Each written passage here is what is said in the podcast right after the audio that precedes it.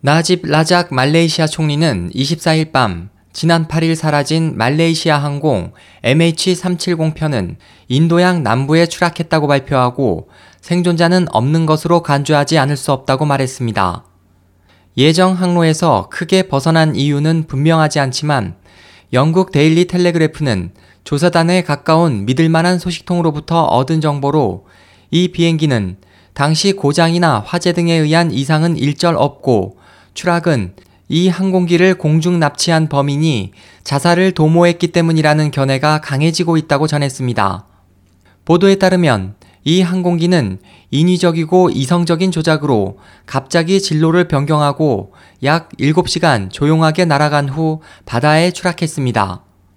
한편 말레이시아에서의 발표에 베이징 리도 호텔에서 대기하던 탑승자 가족들 중 많은 사람들이 충격으로 정신을 잃어 의료 관계자들이 현장에서 응급처치를 했고 가족들 중 일부는 진상을 설명하라고 분노를 드러내 현장은 어수선했습니다. 항공기에 대한 수색 활동은 아직 계속되고 있습니다. 호주 언론에 따르면 호주 공군이 최근 이 항공기의 잔해로 보이는 물체를 발견해 호주 해군 함정이 현장으로 이동하고 있습니다.